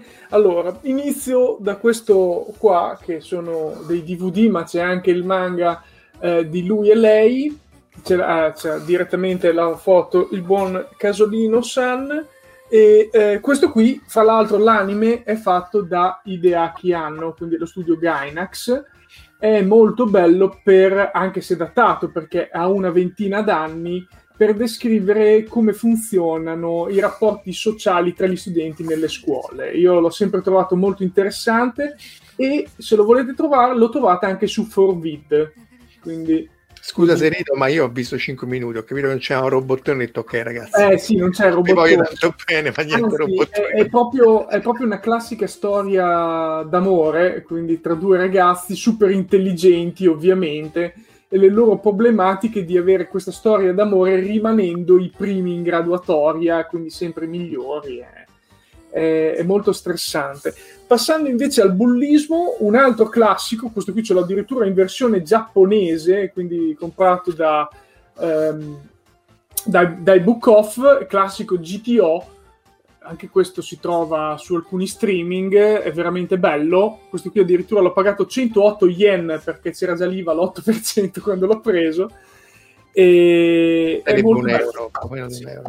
Sì, poco meno di €1. Questo tratta in maniera molto scansionata ma simpatica appunto il problema del rapporto studenti-insegnanti, il bullismo e così via. Sì, è molto bene il bullismo, sì. L'altro, non so se ce l'hai, che qua dietro è Silent Voice, hanno fatto anche un film. Questo è proprio indirizzato al bullismo, è veramente pesante, dico, perché brevemente tratta la storia di questo ragazzo che bullizza questa ragazza che è sorda o quasi totalmente sorda. Quindi quando erano alle medie lui la trattava malissimo e la bullizzava in maniera pesante, rompendole anche gli auricolari che le servivano per sentire, ma quando crescono lui si pente di questa cosa, anche perché ha subito poi a sua stessa volta il bullismo.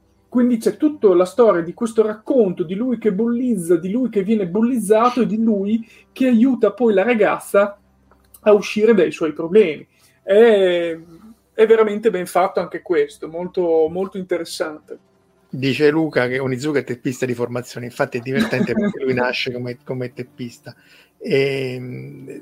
Volevano avere qualche informazione in più sia sulle vacanze che sul costo delle scuole. Appunto, in realtà Cristina già gli ha risposto in chat. Direi che una scuola privata appunto va tra i 5.000 e i 10.000 euro all'anno, grosso modo, dipende dalle scuole, se ti devi fare l'uniforme di Armani eccetera eccetera. Quelle pubbliche sono gratis, paghi forse qualche spicciolo, ma insomma non...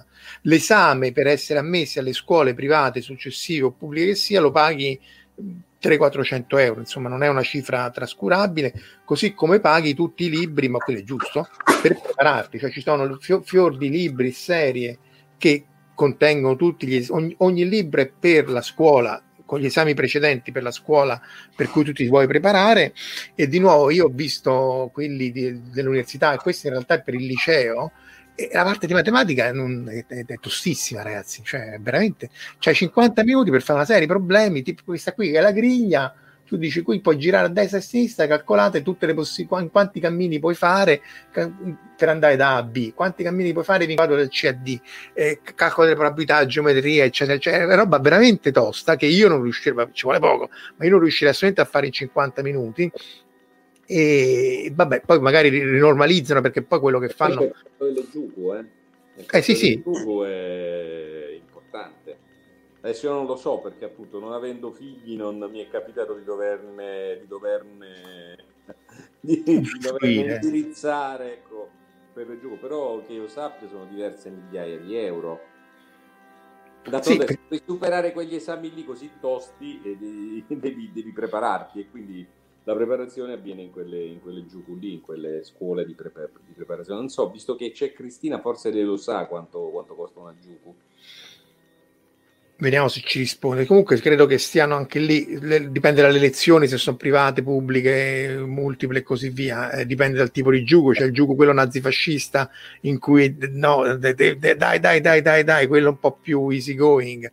Ci siamo scordati, diciamo, casi come quello della scuola, come si chiama, Oriamo Moribucci, quella lì della sorella diciamo, in cui era implicata la moglie di Abe, dove faceva, era un po' nostalgico, era magari, ecco perché poi questo è un tema che dovremmo riaffrontare, cioè come la nostalgia per la Seconda Guerra Mondiale non sia rimasta più presente, comunque non possa essere messa tanto in discussione come è solamente in Germania e come lo è in Italia. Quindi comunque appunto questo era un asilo, mi pare che era un asilo, appunto. Sì, no, c'era sia ci fosse sia l'asilo che la scuola primaria, che appunto era nostalgico, e avevano avuto dei terreni fondamentalmente gratis dal governo, e c'era stato tutto uno scandalo.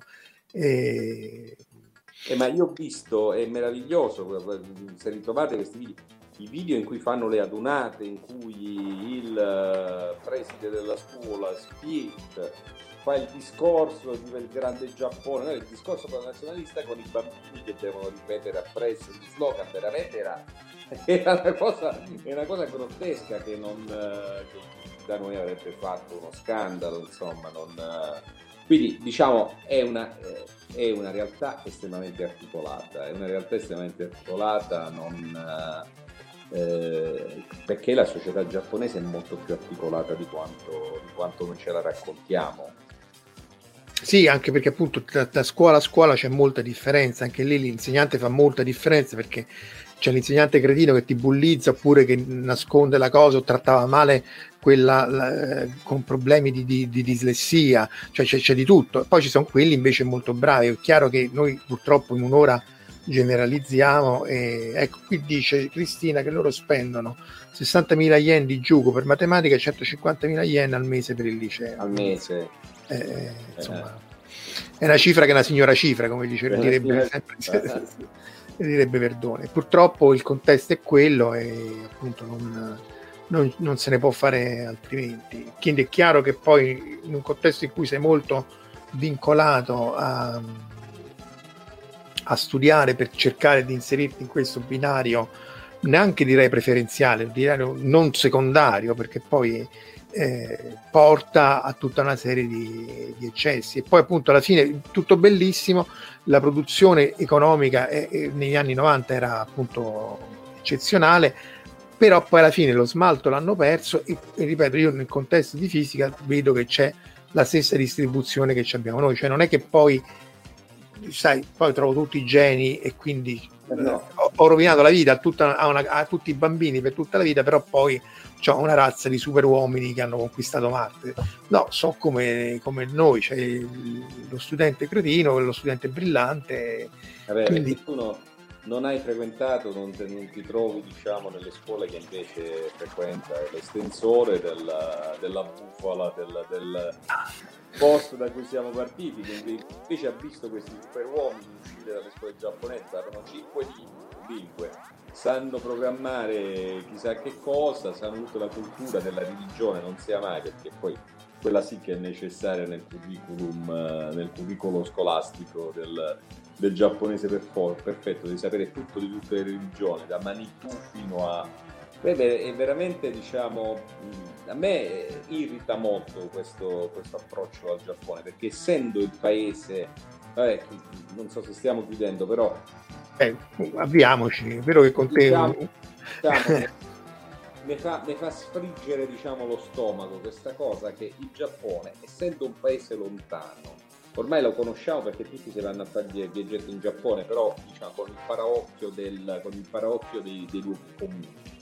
È perfetto per dire: ma quanto facciamo schifo noi italiani, guardate il Giappone dove puliscono il treno in 20 secondi, dove tutto è perfetto. Per carità, ci viviamo tutti bene in Giappone perché le cose funzionano, nulla da dire, ma usarlo come termine di paragone per dire quanto facciamo invece schifo noi, a me fa sfriggere molto le carni, intanto perché ogni cosa umana ha sempre due aspetti e il Giappone ha diversi aspetti, ha gli aspetti in luce, c'ha gli aspetti oscuri, quegli aspetti oscuri fanno parte pienamente dell'essere giapponese, perché se no pensiamo che questi sono dei robot tutti perfetti, pace, e allora alla fine no, ci deve essere una compensazione, quella è una forma di razzismo, diciamo, al contrario, come noi non siamo proprio così da buttar via, come diceva prima giustamente Marco, non è che poi per quanto riguarda la fisica, ma non è una cosa che in generale non riguarda, insomma, sicuramente sono meno svegli, nel senso meno pronti all'emergenza, perché appunto lo dice anche Alessio qua, un amico che faceva la tesi di ingegneria a Waseda ha notato che appena c'è qualcosa fuori controllo entrano nel panico, sì, perché appunto se non è canonizzato, se non c'è l'emergenza, noi che siamo abituati all'emergenza totale, è chiaro che anzi, se tutto va bene, dice dov'era? È una ciappola. Andate a leggere quello che è successo a Fukushima e ecco, se non fosse tragico ci sarebbe da ridere per molti aspetti, per come l'hanno gestita male quell'emergenza. Cioè, secondo me va trattato con più rispetto il Giappone. Il più rispetto vuol dire non è una macchietta, non è una barzelletta positiva, ecco, non è un raccontino positivo, un apologo positivo da raccontare per dire quanto facciamo schifo, no. È un posto che ha le sue asperità, le sue difficoltà e i suoi pregi indiscutibili, quindi è giusto in questo senso che le bufale un pochino le andiamo a... No, ti ricordi l'altra bufala che riguarda la scuola? E di qualche anno fa, e girava tantissimo tra gli insegnanti perché gli piaceva tanto st'idea che l'unico che non doveva inchinarsi davanti all'imperatore era l'insegnante. Quella è l'altra bufala, una bufala fantastica, cioè, tutti si devono inchinare davanti all'imperatore, ma l'insegnante no, perché c'è il grande rispetto per i tuoi insegnanti. Quella era quasi più credibile, questa qui è effettivamente una cozzaia di cose che tu dici vabbè, ma chi è che si è seduto per scrivere sta follia, perché appunto quella è proprio Qua chiedono anche adesso se esistono le borse di studio in Giappone. Dunque, a livello universitario sicuramente sì. Tra l'altro c'è la JSPS, che è la Japan Society for Promotion of Science, che facilita gli scambi sia di ricercatori che di studenti, eccetera, eccetera. E a livello pre-universitario non lo so, credo di no. Essendo le scuole pubbliche gratuite non credo ci siano, cioè ci sono probabilmente fondazioni che assegnano borse di studio agli studenti anche per, diciamo, anche di scuola superiore, non so, per andare all'estero. Io credo ci siano queste cose, fondazioni, istituzioni private, eccetera. Nel complesso pubbliche non credo ci siano, non so se le fondazioni delle scuole private danno delle borse di studio meritevoli, immagino che ci siano queste realtà, però bisogna sempre partire dal punto di vista che la scuola pubblica è gratuita in Giappone. Sì, tra l'altro come dicevamo prima è percepita molto più come cosa nostra, cioè UCI, cioè fa parte della famiglia dell'interno e quindi poi gli studenti ne hanno cura, sono loro quelli che fanno le pulizie, queste cose sono vere, sono quelli che fanno le pulizie, quindi c'è tutta una serie di cose che effettivamente ti insegna di più ad avere rispetto della cosa pubblica, perché in realtà è anche tua. È vero che in un contesto dove appunto l'infrastruttura nel bene o nel male è molto più presente, molto più funzionante, appunto qui Cristina dice sempre loro passano la vita a prevedere le emergenze, in effetti se poi c'è scritto nel manuale noi invece la rincorriamo e quindi però siamo almeno più allenati. Noi citiamo sempre anche da quando è uscito il film di Godzilla di Hideaki Anno, perché effettivamente è un manuale su come sulla burocrazia giapponese, cioè vedete Godzilla di Hideaki Anno con l'occhio della critica alla burocrazia, cioè arriva il mostro e non sanno come fare, cioè, perché non sta scritto da nessuna parte, quindi discutono, ah ma è un mostro marino, e allora se ne occupa il ministero dello scaricabarile, insomma. Sì, no, ma e poi non sanno come fare. E poi, dice sempre Cristina che le famiglie in difficoltà possono chiedere sussidi governativi, però resta il fatto che se non hai la disponibilità economica e ho anche il tempo di curare tutta la parte burocratica, le forme, scrivi l'iscrizione, fai scrivere la lettera, fai eccetera eccetera, è più difficile effettivamente per chi non ha le possibilità economiche di inserirsi in questo percorso. È possibile sicuramente, però è chiaro che viene più naturale poi scegliere una strada meno complicata. Ma del resto anche in Germania, io quando scoprì questa cosa che tu al liceo, che solo come era da noi negli anni 70-60, cioè solo in Germania solo al liceo, se vai al liceo puoi andare all'università, se no vai direttamente alla scuola d'avviamento professionale, che va benissimo, se non fosse che poi non è ovvio che tu a 13 anni, a 14 anni sai se devi andare a zappare la terra oppure se devi andare a costruire le astronavi, perché non è perché la personalità non è quella, quindi è chiaro che è definita e tutto, sì. Non io l'unica cosa volevo dire, scusa, tutti i pulitini poi li vedi cartonati stronchi sì, poi quando ubriachi. Ma dicevi, dicevi appunto questo qui, intanto che appena li vedi che bevono un attimino sono tutti andati, il venerdì sera sono distrutti. E poi volevo un attimo rispondere a Luca che poco sopra diceva, ecco, quando penso al Giappone, Nengil, devi cercare Nengil. Ecco qua. Quando guardo al Giappone mi sovviene il pensiero che insomma potremmo prendere noi tantissimo dal Giappone e dare noi tantissimo ai giapponesi, e io l'ho sempre pensato questo, cioè l'arte di arrangiarsi dell'italiano mixata a quella di organizzazione e progettazione delle problematiche giapponesi, credo che potrebbe venire fuori un super burocrate, un qualche cosa mitologico, sì, probabilmente. Sai che palle, posso dirti... Noi non saremmo più italiani e loro non sarebbero più giapponesi, non mi sembra, cioè è una cosa in laboratorio, è chiaro, qualcosa la potremmo imparare da loro, andare per esempio un pochino di funzionari delle ferrovie a vedere come questi qua vanno a far arrivare in orari ferroviari. Ma poi lo sapete magari che... questo si potrebbe fare. Verusca dice che in passato abbiamo tentato un'alleanza col Giappone, forse non è andata benissimo, Però allora, in realtà bisogna ricordare una cosa, sono 150 anni che tra Italia e Giappone ci sono degli accordi bilaterali, quindi dalla nascita dell'Italia, quindi cioè parliamo già di un bel po' di tempo. Sì, quindi cioè da quando è nato sia l'Italia che il Giappone praticamente ci sono stati rapporti tra i due. Se ritornando ai treni, ci sono in realtà tantissime tecnologie che utilizzano gli Shinkansen prodotte in Italia. Cioè tantissime delle tecnologie. Vabbè, ma scusa, tu te lo ricordi il Sette Bello? Tu non te lo puoi ricordare. Cioè, insomma, l'hai visto? Ho studiato certe cose, quindi io e Marco forse abbiamo avuto modo, non ci sono mai capito perché è un periodo russo.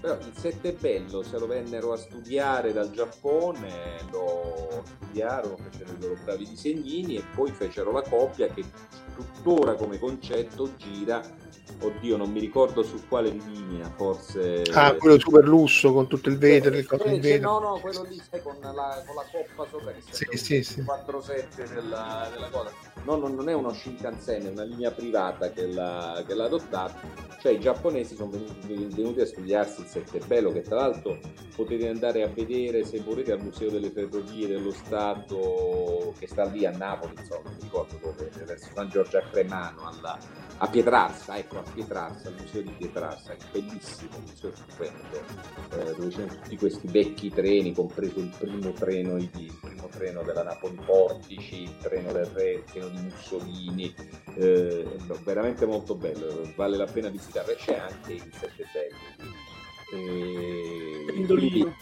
Diciamo che no, non il Pendolino, vedi. È quello è il Pendolino. Sì, è quello con la cupolona sopra. bravo. Ok. Quello là che c'era tutto in radica dentro, era per lavandini d'oro quasi. Era... Sì, dovremmo fare una puntata sulle ferrovie. Intanto chiede Enrico se ci sono scuole italiane in Giappone. No, ci sono, che io sappia, no. Ci sono scuole internazionali in cui fai inglese, parecchie scuole internazionali, soprattutto in centro di Tokyo, nelle grandi città. Ma no. La scuola... Kyoto c'è la scuola italiana. A Kyoto, quella che scuola, cioè scuola paritaria, cioè no, non è paritaria, no. Quella guidata da Silvio Vita. Ah, vedi, non lo sapevo. Dice Luca che è ingegnere, che a livello di macchine speciali per l'automazione abbiamo ditte in Italia decisamente superiore a tutto quello che questo è vero, insomma. Sì, qui Mattino ci deve, ecco, in effetti siamo un'ora e mezzo ma con Antonio è sempre un piacere chiacchierare a lungo, però direi che citiamo l'ultimo manga assolutamente che fa la deconstruction della scuola, che è Lamu, perché forse è stato uno dei primi un po', in realtà anche Doraemon, ma insomma qui la scuola, il liceo di Tomobiki, appunto la decostruzione della scuola giapponese nasce negli anni 80 da qui. Dice Vito che il Sette Bello è in ristrutturazione, siamo in attesa del fratello Arlecchino. Tante roba. Tutti pare che ci sia grande successo alla puntata sui treni. Vabbè, lì il treno dobbiamo farla, ma questa viene facile. Ragazzi, allora chiudiamo con questa cosa. Miyazawa Kenji, la Ferrovia Galattica viene proprio. No, in qualunque libreria grossa giapponese troverete uno scaffale tutto dedicato a foto di treni. Cioè sono io pensavo volessi fare pubblicità al tuo libro sui 101 cose.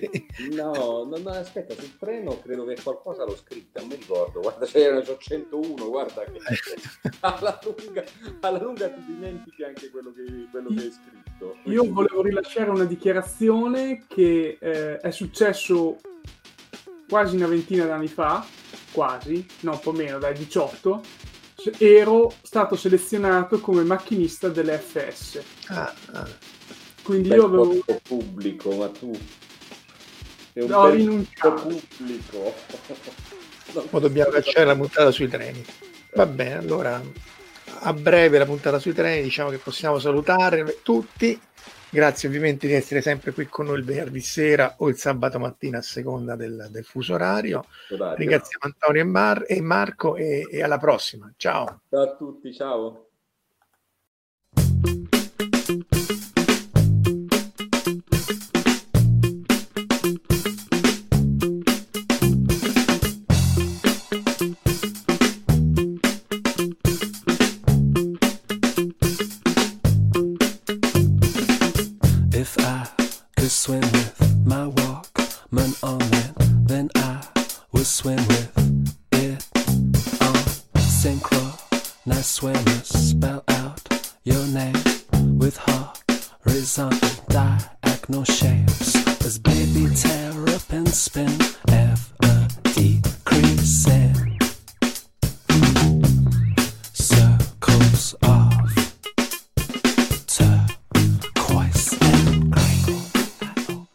Avete ascoltato La sindrome di Inomaru, un viaggio semiserio nella realtà quotidiana del Sollevante, da un'idea di Marco Casolino e Omar Serafini. Potete seguirci ed interagire con noi sul nostro sito fantascientificast.it, su Facebook alla pagina Fantascientificast, su Twitter sul profilo @fantascicast, sul nostro canale Telegram t.me/fantascientificast, sulla nostra community Telegram t.me/fsccommunity. Se siete particolarmente timidi, potete utilizzare la vecchia, cara e affidabile posta elettronica scrivendoci all'indirizzo redazione@fantascientificast.it. Tutte le puntate sono disponibili sul nostro sito, su Apple iTunes, su Spotify e su Podbean all'indirizzo podcast.fantascientificast.it.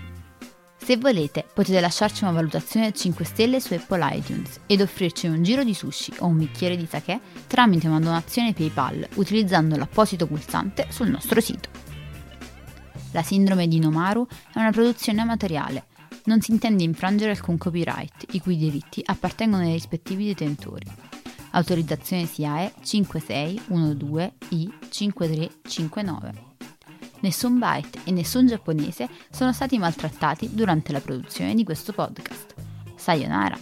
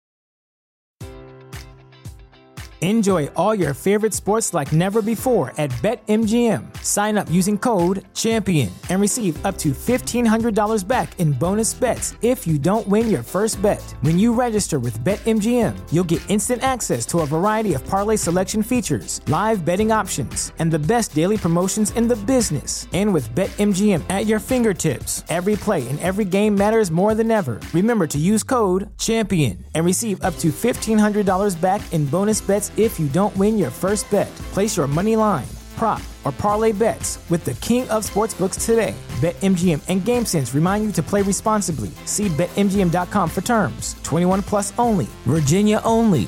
New customer offer. Subject to eligibility requirements. Rewards are non-withdrawable bonus bets that expire in 7 days. Gambling problem? Call 1-800-GAMBLER. Promotional offer not available in Washington, D.C.